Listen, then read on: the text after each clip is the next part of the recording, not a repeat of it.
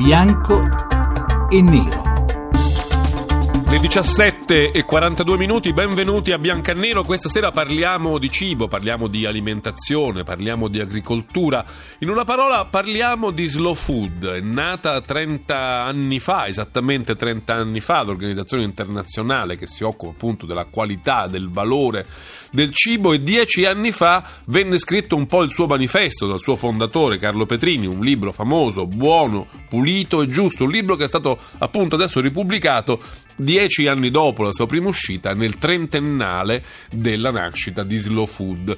Numeri tondi, numeri grossi che giustificano eh, un bilancio, giustificano un bilancio e un'analisi delle prospettive. Che cosa è stato Slow Food? Che cosa è stato, diciamo, un po' il mito appunto del cibo buono, giusto e pulito per l'Italia, ma anche per il mondo, per noi consumatori, per noi, insomma, persone che ci alimentiamo. È stato un, mo- un modo per farci mangiare meglio, per farci app- apprezzare di più le, le, le buone tradizioni della vecchia tavola, della buona tavola dei nostri nonni, dei contadini. È stato un modo per renderci più consapevoli di come spendiamo i nostri soldi per mangiare bene, per mangiare pulito, o come altri credono, come altri dicono, è stata un po' un'ideologia, un'ideologia in alcuni casi anche un po' oppressiva che ci ha inculcato delle, de, delle, regole di alimentazione, in qualche caso antimoderne, in qualche caso addirittura antiscientifiche, insomma che ci ha condizionato invece per un verso diverso, per un verso sbagliato rispetto alle aspirazioni che Slow Food aveva nella sua nascita. Beh, c'è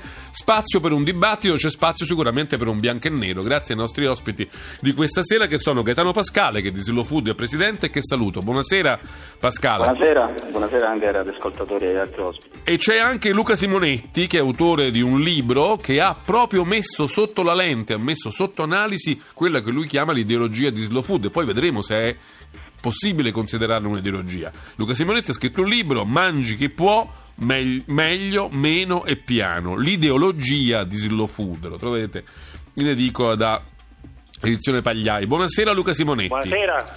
Bene, parliamo di questo, ma per mettere ancora più a fuoco il tema della puntata e per aiutarvi a intervenire a dire la vostra all'800 05 05 eh, 78, eh, ecco la scheda di Valeria Donofri buono, pulito e giusto, ancor prima che un titolo, uno slogan, una filosofia del mangiare. A lanciarla è stato Carlo Petrini, che vi ha costruito un movimento che è un elogio alla lentezza, non o non solo della masticazione, quanto del vivere la tavola. È lo slow food, contrapposto almeno nominalmente al fast food, a quel consumo frettoloso di cibo, molto spesso scadente, che proverrebbe da una catena alimentare irrispettosa della natura, almeno quanto del piacere dei sapori.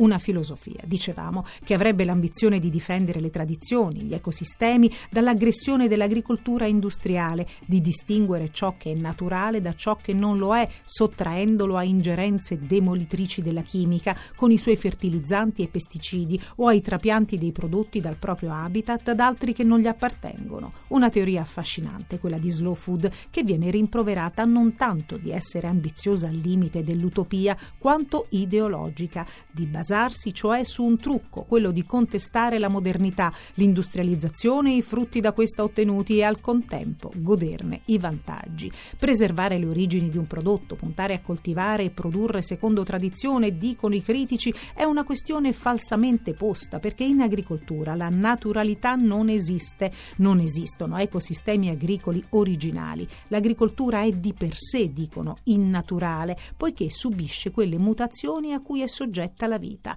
Se non ci fossero stati gli spostamenti, i trapianti di moltissime specie da un continente all'altro, probabilmente da queste parti mangeremmo dieci ortaggi in tutto e certamente non le patate. Come la mettiamo quindi con lo slow food? Una realtà possibile o no? Una filosofia o un'ideologia bianco o nero? Bene, questo è bianco e nero di questa sera, parliamo di cibo, una cosa che ci riguarda tutti, su cui credo più o meno tutti ci siamo fatti un'idea e anche abbiamo i nostri gusti, i nostri comportamenti. Mm, ce li potete raccontare all'800 05 05 78 e con questo partiamo proprio la prima domanda con Gaetano Pascale, presidente di Slow Food, per capire secondo lui, per fare una, una riflessione spassionata su quanto effettivamente io adesso non la chiamo ideologia perché questo è già elemento di discussione, la proposta, la predicazione di slow food ha influito sui nostri costumi alimentari negli ultimi 30 anni? Voglio dire, voi considerate di aver avuto successo negli elementi che volevate proporre al dibattito pubblico e alle nostre abitudini? Ma intanto credo non, non, spetti a noi dire se abbiamo avuto successo o meno. Quello ehm, che è un dato di fatto è che 30 anni fa parlare di cibo era quasi una cosa poco seria per gaudenti, no? Oggi se non altro possiamo dire che tutti quanti siamo convinti che attraverso il cibo si parla di cose molto serie, si parla di economia, si parla di ambiente, si parla di energia, si parla di salute. E tant'è che Expo ha dedicato l'esposizione universale a, a, al tema del cibo e al tema della nutrizione del pianeta. E evidentemente in questa evoluzione un ruolo più o meno grande l'ha svolto anche la, la nostra organizzazione. E, è chiaro che non siamo gli unici a parlare di cibo e soprattutto non siamo gli unici a parlare di cibo con una declinazione che evidentemente mette probabilmente non, non, non solo l'aspetto come dire, gaudente, ma tantissimi aspetti. Allora mi, mi, permetta di essere più preciso, perché mi rendo conto che la domanda avete avuto successo o no sulla gittata dei 30 anni e sull'universo mondo è una domanda un po' azzardata.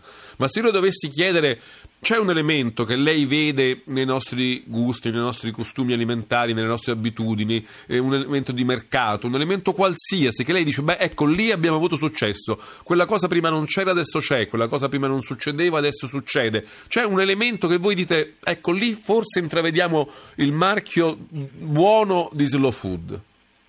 Beh, ritengo di sì, per esempio attraverso i presidi oggi eh, abbiamo creato un modello che è quello legato appunto al rispetto della qualità dell'ambiente e, e della remunerazione del, degli agricoltori, quindi di chi produce nella sostanza, nel rispetto anche del prezzo del consumatore. Su, quel, su quell'elemento lì ecco, non ci si poneva tanti problemi, oggi riteniamo che invece ci sia un'attenzione anche fuori dalla, eh, dall'orbita di Slow Food a quel meccanismo. Quindi credo che il, il, modello dei presidi sia diventato un modello di riferimento anche per, altri, per, tutto il mondo della produzione alimentare, se è vero che anche la grande distribuzione segue un po' questo, Uh, modello di, di riferimento. Ecco. Bene, allora vado da Luca Simonetti.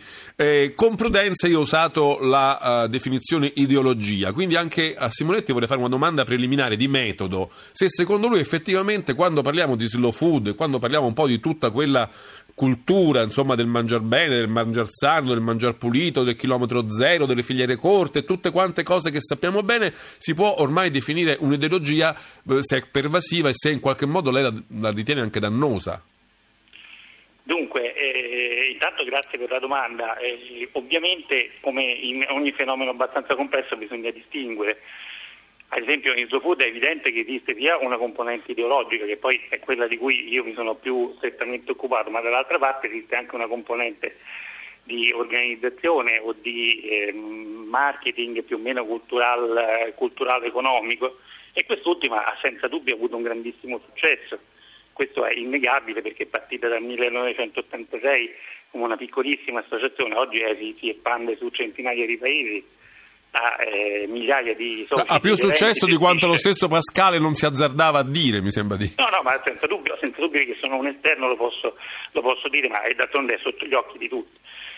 Ora, eh, dal punto di vista dell'organizzazione, eh, della, della mh, promozione di cibi buoni, eh, sani, gustosi, eccetera, io ritengo che Slow Food abbia svolto un'attività senza dubbio valida e senza dubbio anche meritoria.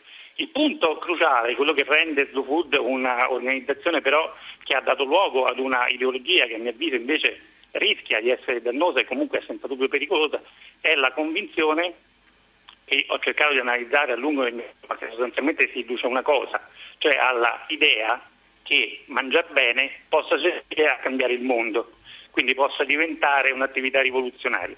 Questa è una eh, convinzione fondamentalmente ideologica, perché come era stato detto giustamente nell'introduzione alla trasmissione, la eh, posizione di Slow Food che è manifestata in questa convinzione, lo slogan di Petrini buono, pulito, giusto, che per cose questi tre aggettivi, buono, pulito e giusto, siano collegati necessariamente tra loro, è una convinzione non corrispondente alla realtà e, ma poi magari ne parliamo più in dettaglio dopo, eh, la, la, stessa eh, convinzione di Slow Food che si possa cambiare il mondo cambiando l'alimentazione si fonda su una serie di incomprensioni, di equivoci, di eh, nascondimenti che la rendono proprio nel senso antico marxiano di falsa coscienza una vera e propria operazione ideologica.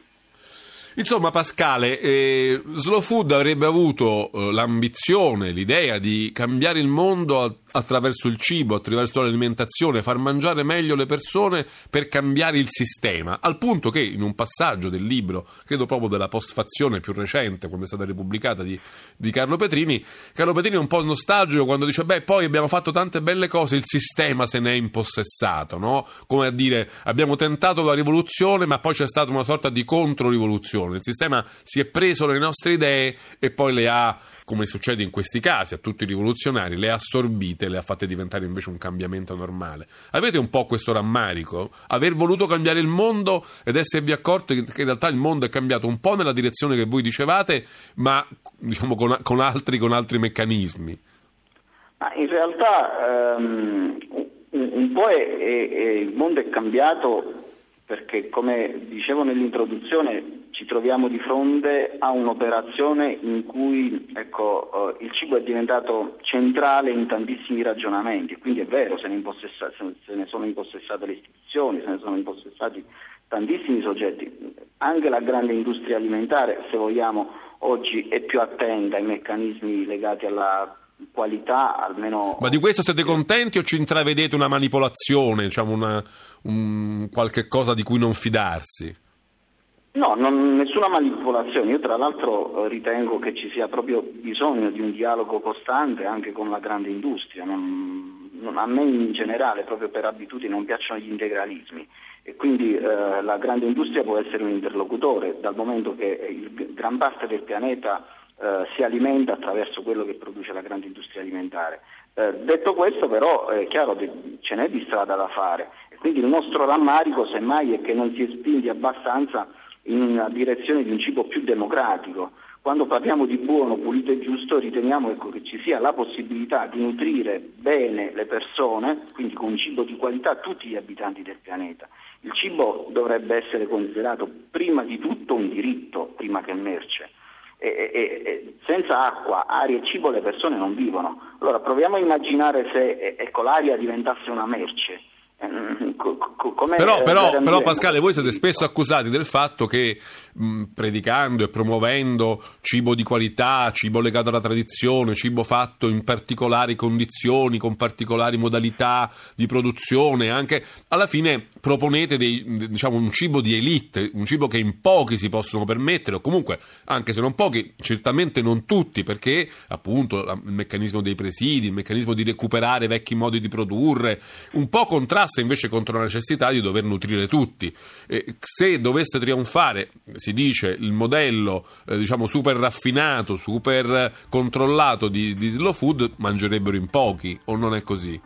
No, io ritengo che no, non sia assolutamente così. Nel mondo ci sono 500 milioni di aziende agricole, 500 milioni, su un pianeta che è composto da, um, dire, da, da 7 miliardi di persone Ecco, a queste 500 milioni di aziende agricole noi dovremmo affidare la eh, nutrizione di 14 persone per azienda agricola, per capirci, quindi stiamo parlando di numeri bassissimi. Quindi non è impossibile. Se... Ci fermiamo un momento, ma torniamo subito dopo il GR1 che sta arrivando, qui a Bianco e Nero, 800 05 0578 con Gaetano Pascale, presidente di Slow Food, e Luca Simonetti che parla invece di ideologia Slow Food. A tra poco, dopo il GR1, tornate ad ascoltarci qui a Bianco e Nero. Aspetto anche le vostre telefonate 800 05 0578.